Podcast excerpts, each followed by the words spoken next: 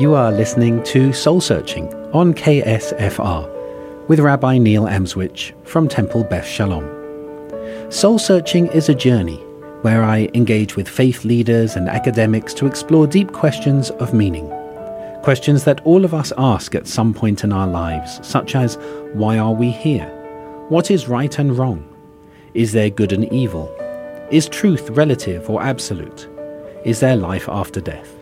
And to help us in our journey this evening, we're very honored to be joined by David Denedy Frank from Psychotherapy and Pastoral Counseling Associates. David, welcome. Thank you very much. I'm happy to be here. It's great having you here. So, one of the things I learned about you was that you spent six years in a Franciscan seminary um, and have maintained an interest in Franciscan spirituality ever since, particularly about God's presence in all of creation in our day to day lives. So, I guess the first question for me is what does Franciscan spirituality mean to you, and how does it differ from other Christian schools of spirituality? Okay. Well, and I guess for me, I was born and raised in Santa Fe and uh, was baptized and did all my early sacraments at the cathedral, which at that point in time was served by Franciscan priests. Right. So, as a young boy, what it meant was that Francis was this kind of exciting saint who had uh, had an interesting life before his conversion. Uh, he was a romantic, a poet, and and and then after his conversion, had this really intense um, experience of God and this intense reaction of trying to live God's word in his day to day life in, in pretty radical and dramatic ways. So that's what it was like as a, as a child. Mm-hmm. And then I, I in those days, you went to the seminary starting in ninth grade. So wow. I did high school, one year of college, and then a year of novitiate. And in that process, just began to understand some of the deeper parts of what uh, being a Franciscan or having a Franciscan spirituality meant. And and and I've just continued that, trying to learn and trying to understand things. And for me, some of the highlights of that at this point in my life are that. Um, for Francis, uh, all of creation, so that was human beings, that was the uh, created world, plants and animals, uh, they were all sacred. They were all sacred. And so he sees in every creature a reflection of the Creator. And that's a pretty um, remarkable and transformational kind of way of looking at the world. Mm. So um, the challenge then is if if that really uh, is who God is and who mm. we all are and who the world is, how can we have a contemplative enough, contemplative enough life to really try to recognize that? So try to recognize that um, uh, on one level, just in the world we live in. So can we appreciate the the beauty in the world around us? Can we take care of the world around us? And obviously, we're having huge problems with that as a human race right now. Although I think, because of the work I do, I'm a clinical psychologist. Um, can we see that in ourselves? Mm-hmm. And can we see that in other people or not? And if we can't, um, what are the things that are keeping us from seeing that? And are there things that we can do to just try to increase our awareness of that? Um, and and for me, that's kind of a lifelong task that I have. Right. And there's some days that I think I do it better, and some days that I think I fail miserably at it. Um, and and in our relationships. So, mm-hmm. you know, God gives us people in our lives, uh, our parents, uh, our partners, our children, our friends, uh, just people in the grocery store. Mm-hmm.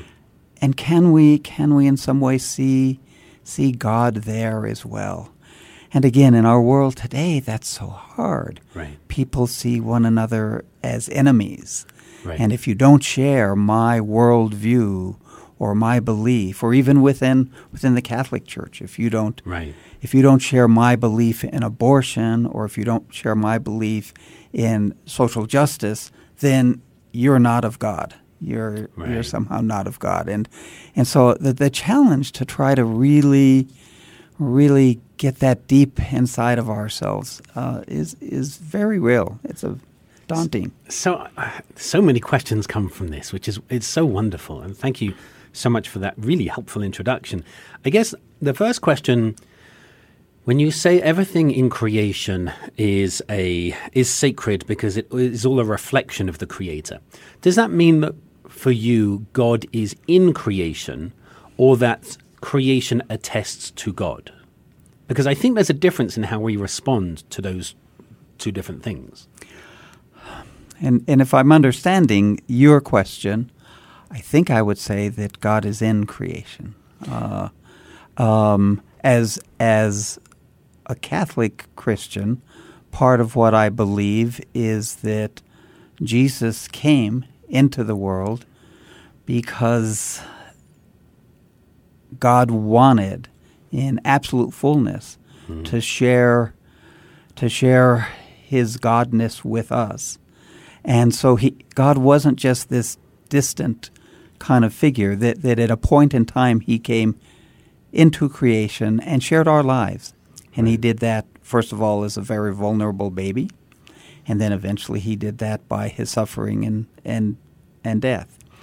Um, and so that God really uh, really shared in in absolute ways um, our lives. And so God is in creation. He's in us. He's in the trees. He's in the animals. He's so then I guess the follow up question from that is I mean, you said that, that this was a that, that Francis's way of looking at the world was a transformational way of looking at the world, and our society is so different in terms of the way it approaches the world in a very utilitarian what can we do with this element of the world? How can it serve us? Is it possible to live? I mean, you said that, that one of the roles would be to contemplate.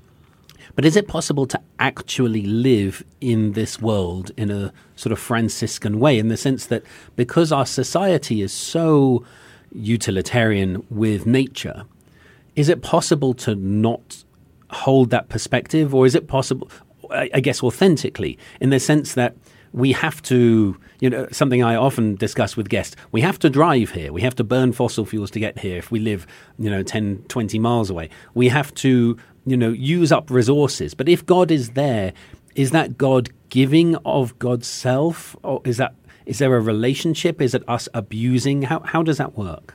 Yeah. Well, I don't think it's easy to, to do it. I don't think it's easy at all. However, I think if you have that uh, awareness, and if you're trying to live uh, mm. that way, there's some choices you can make. Okay, right. so you can really decide um, how far you live from where you work, from where you worship, right. whatever. Okay. You can really make decisions like that. Um, you can make decisions about how you consume the mm. goods mm-hmm. that are of God. So, how do you consume that? And do you waste or how much do you waste? I mean, they're real practical questions, um, and that that those are very important questions that we should ask ourselves and ask the people in our world now. Uh, one of my local heroes uh, is Sister Joan Brown from Albuquerque. She'll be coming on the show, I think, in two weeks' time. Oh, wonderful, wonderful. I mean, so here's this Franciscan sister yep. who is is so attentive to these questions of our relationship with God's creation. And I think certainly challenges me, challenges many people to kind of stop and think about them in something that's mm. different from just a consumer utilitarian sort of way. And and um, I think that's a voice that's important to let into our public discourse mm-hmm. and to try to listen to. And, and, it's interesting for me because what you're talking about has been given the label, I guess, today in today's current dialogue of, of environmentalism. Um, but you're not really talking about environmentalism, are you? You're talking about spirituality. And, and I think it's interesting to see those two things running on similar tracks, but with a very different perspective. In the environmentalist perspective, I would say, and this might be a little unfair, is more do it right in order to protect the earth, in order to protect ourselves. Um, whereas your perspective is do this because it's sacred, because it's because it attests to God's presence. However, we understand God, and I'm just I'm I'm interested in in the fact that that's similar, but coming from a very different place. Well, it, it it's similar, but but again, I think the dialogue or the discourse between environmentalists and people who might come from a Franciscan or a sacred kind of way of looking at this are really important dialogues. Mm-hmm. So, um, I mean, I I'm very thankful for environmentalists because I think they're doing something that's very different from just the consumers or the manipulators of our world. I think they're really uh, so so it's kind of a continuum. Right. Uh, and on the continuum, I see them as closer to the sacred than the people who just want to drill baby drill. Right, right, right. For their own for their own pocketbooks. Right.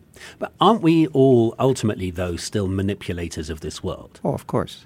So of course. So for you it's just a matter of kind and and and, and intention. Right. Yeah. For me, that is important. For me, that is important. Um, and I think for Francis, it was important. I think part of what he challenged the church in his day and age was wait a minute, we're not really paying attention to the Word of God as presented by Jesus.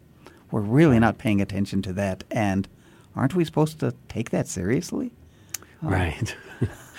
and uh, let me ask before we take a break. Um, you said something. You said that God gives us people in our lives that um, you know parents and, and, and so on. Does that mean what, what does that mean for you? Because does that mean that they are placed in our lives by someone other than us? Does that not impinge on free will? What what does that mean for you, or or is it just a sense of there are people in our lives and we can acknowledge God through them? Yeah, interesting question. Uh, interesting question. Clearly, we don't ask for our parents. Sure. We we are just given them. Okay, sure. and for all of us, it's a challenge to make peace with our parents because for Francis, it was a major challenge to make peace with his father. In fact, he didn't, and there's no evidence that they ever reconciled. Oh. Um, but but so in with parents, we're just given our parents, and mm-hmm. then how do we you know, and some of us have better parents, some of us have not so good parents, and and how we make peace with that, for me, is a spiritual task. Right. Okay. Now, with our partners or mm. with you know, clearly we have a huge choice in in our culture. There's some cultures who have no choice at all sure. with that. Um, but what we choose to do with that then. So so if we've if we've chosen to marry this person or mm-hmm. be a lifelong partner with them, how do we treat them, and how do we, how do we do that relationship in a way that really honors uh, both who we are at our deepest mm. and who they are at their deepest is really important. And doing that with our children is important because, again, our children we we want them and we help create them. Mm-hmm but they don't turn out the way we wanted them. I mean, right. I mean, uh, sometimes we think our children are wonderful. Yes.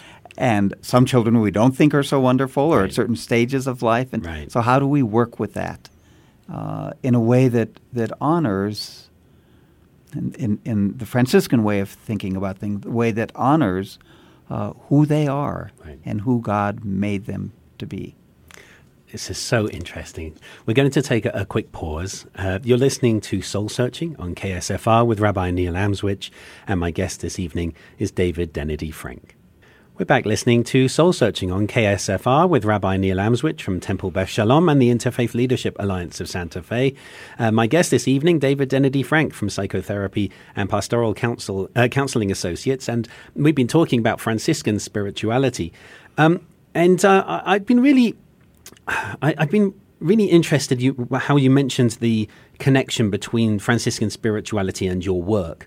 And so I guess do you do you see this work as a spiritual task of your own? Um, you mentioned about bringing it in for other people, but for you as well, is that a sort of almost a, a, a calling, a spiritual calling to? What is that for you? Oh, I, I think it is. When I left the Franciscan seminary, it was because it was time to take simple vows, and I was 20 years old. Mm-hmm. Um, I'd never been on a date. Uh, and I was supposed to take these these vows, and I was not ready, and I knew What's that. in What's in the vows? So you take vows of uh, obedience and poverty and chastity. Those are the Franciscan vows, and the the simple vows you take those for three years, and then after three years you you kind of become a lifelong member of of the order. And I knew I wasn't ready, but I also knew that there were pieces of what had drawn me to be in the seminary that I wanted to continue. Mm-hmm. And where I really found that eventually was in becoming a psychotherapist. Right. So I think for me that that is for me part of my religious calling, and it's it's something that I think has absolutely enriched enriched my life in in ways I never even would have predicted or imagined. Um, it's part of why I'm so thankful that I've ended up at Psychotherapy and Pastoral Counseling Associates, which is an organization that was established specifically to provide professional psychotherapy and attention to people's faith and spiritual issues Right. if they so wanted that. Right. And so um, it's kind of a perfect way for me to do the uh, last phases of my career uh, because it really integrates what's been most important for me over time. Interesting. I, I'm also very interested. These vows, I, I didn't know the content of the vows. When you said the middle one is a vow of poverty, um, that's really interesting for me, especially in our society. Again, it, it's totally the opposite of what one expects. The American dream, as far as I can try to ascertain, is to be wealthy, to, to build up, to anyone can, in theory, I, I, don't see it working in practice, but in theory can build themselves up and make an empire of themselves, essentially. Um, that's what you're saying is the total opposite. What's behind that? Well, for Francis, if we go back Yeah, to the medieval Italy, for Francis, his conversion was very radical because he came from one of the wealthiest fathers in Assisi, All right. uh, who was a cloth merchant, and and the expectation was that he would just follow that. And when he had his conversion, he literally moved from the enclosed walls of Assisi, which is where the people who had wealth lived, down to the plains below the city where the lepers lived. Ah, And so he, he, he real literally moved away from wealth and into pain and suffering and poverty. In his mind, right. that was, in reality, that could be called a path of descent. In his mind, that was a path of, of salvation and a hmm. path of, he called his commitment to poverty. So even in his days, he saw the distinction. Sure. And so his love as a Franciscan was not the young women who he had been so interested in before his his conversion, Right. but rather what he called lady poverty. Huh. Uh, and for him, lady poverty was um, the poor, suffering Christ, the poor, suffering mother of Christ, Mary, uh, and this this ideal that what's important is not what we have in terms of tangible Right. goods or resources, but who we have, who we are inside of us, and what our relationship to God is, and the extent to which that can permeate all our lives, so that it's just very complete and very genuine and very authentic. See, I, this makes me think in the book of Deuteronomy where it says the poor will never cease from the land. And I, uh, would it be fair to say that Franciscans say, that's right, that's good, that's us? That's exactly. And the person who demonstrates that these days so publicly is Pope Francis. So, Right. so the pope, first pope ever to take the name Francis, and he took it in honor of Francis of Assisi, and who is calling certainly the Catholic Church, but really calling the world to pay attention to the poor, the suffering, the migrants, and saying that that's the measure of our spirituality. And that we're, we're not just to give to them, he's really saying we're to be with them. uh, that that he he calls the priests and the religious and even the bishops and the cardinals. He says, "I want you to have the smell of your sheep." The uh, smell of your sheep. So he, he doesn't want right. them to just be in their fancy houses right. and do nice things for them out there. He really wants them to interact with them.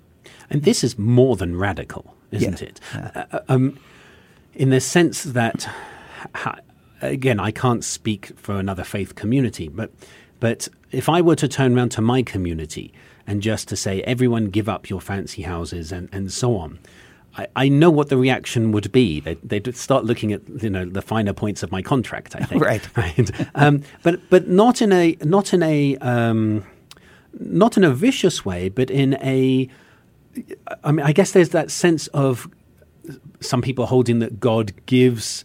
Um, you know, the the things that we have. I guess in Judaism, the things that we have, we bring God into them. You know what I mean? So when we have a bottle of wine, we'll say a blessing over wine. When we have an apple, we'll say a blessing over an apple. Um, and so when we have, when we are lucky enough and blessed with riches, as we are mostly in this society, in this community, it's a way of connecting with God to say, thank you, God, for these things. But would it be correct to say that's the opposite of the Franciscan way, which is almost saying that's keeping us distant from God? I don't. I, I mean, the Franciscan charism of poverty, I think, is a way that people who choose to follow Francis try to, in some form, live. Right. Some do better, some do worse.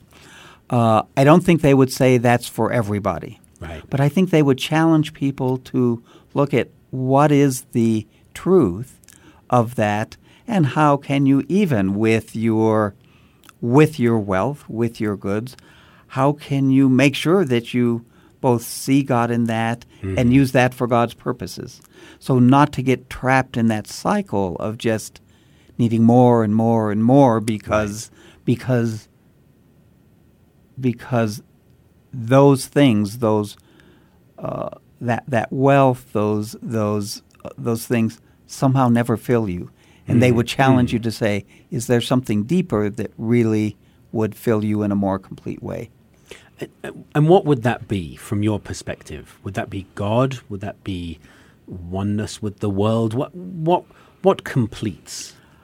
Oh, I mean, I clearly, whatever faith you're in, no one can describe God. No one can really know God. Mm. Um, but but I guess I would say for me, it's this this search for who is God, and who did God make me to be, and can I be that as fully as possible, and can I not let um, my own wounds? Can I not let my own uh, distractions mm-hmm. uh, keep me from that in regular and consistent and, and in ways that, that keep me from being who who I think God made me to be. How do we find that out? How how I mean, if God is other, mysterious, how do I? I can't call up God and say, "No, so, so what am I here for? How do I know other than the the voice that's within me, which could be just my voice, mm-hmm. saying to me, "Who should I be? I should be the world's most successful businessman. That's who God wants me to be." How how do I find out what God made me to be? I guess by spending time with the question for me. Okay. Uh, part of what Francis did in the early days of his conversion is in the mountains around Assisi, there were all sorts of caves. Mm-hmm. And you can visit them even now. And in fact, the one he most often used. And he just spent, I probably can't say how, but he spent several years just in the caves, mm. kind of saying to God, Who are you and who am I? Right. And just asking those questions and having those questions be kind of lifelong questions. Uh, I guess my hopefully loving criticism of some people would be you don't even ask those questions. Right. Okay? Uh, and for me, in my life, I guess it's just important, been important to keep asking those questions, and to keep keep wondering and and kind of uh, trying to trying to deepen the question, trying to listen more and more carefully, trying to separate mm. out. So, is this just me answering, or is there something more than me? Uh, so, so that's why it's been a lifelong study. Right. I think I shared with you, and part of the information I shared with you uh, before we came on air today, that for four years I studied with Rabbi Nahum Lev Ward right. in a Beit Midrash, right. which was a brand new way for me to kind of study the questions, and it was wonderful to do that in a kind of interfaith way. Um, uh, that's a different kind of question, isn't it? It is. It right. is. Right. See, I'm, I'm intrigued. We've only got a few minutes left. When Francis is off in a cave, um, we, we actually have a story in Talmud about a rabbi who spent a long time in a cave, and when he came out, he was so sort of zealous and filled with God's presence that as soon as he saw a farmer um, plowing his field, he got angry at him for dealing with such earthly things that his gaze set the man on fire. At which point, um, God says, Get back in the cave. Um, and I guess for for me, the question that comes from that, and it's not, a, I, I don't take that as a historical narrative, mm-hmm. but much more narrative about it's easy for us to get really religious in a cave. Mm-hmm. It's much harder for us mm-hmm. in today's society. We don't really have caves where we can go for years and contemplate our lives. So I guess perhaps the question is, where do we go? How do we do this? How do we find time for this? You know, and can we ever fully separate? Again, it, it, it's, it's an imperfect process uh, at best. Um, but I think, I think, I think just trying to, oh, I guess some of the things I think people can do, some of the things I suggest to the people who come to me mm-hmm. who are struggling with these questions, you know, in their lives, is just asking them to take a few minutes every morning when they wake and a few minutes at night before they go to bed to just acknowledge that their life is not only about them, mm-hmm. that their life is also about something bigger than them, uh, something that, that could be called God, and to just spend some time with that. And in their day to day, week to week, year by year life, never lose that question. Mm. Uh, always, always know that, that that's there and it's an important question. Uh, it's so easy in the world we live in today to be so caught up right. in just the day to day life. Right. Um, and what Francis modeled for his followers uh, really was um, that you come out of the cave, yep. and then you're part of the world, and you don't you don't be critical of that world. You just interact with it. That's perfect. Thank you so much. Um, this has been fascinating for me, really, and hopefully for those listening, maybe even after listening to our show, just taking some time and reflecting on exactly those questions. I certainly hope so. Thank you, Rabbi Neil. Thank you to David Denedy Frank from uh, Psychotherapy and Pastoral Counseling Associates. Um, uh, we really, I hope that you come back another time and we can explore more about Franciscan spirituality and indeed uh, about the work that you do. Thank you very much. I'd be happy to. You've been listening to Soul Searching with Rabbi Neil Amswych from Temple Beth Shalom and from the Interfaith Leadership Alliance of Santa Fe. Until we return again in two weeks' time, keep searching.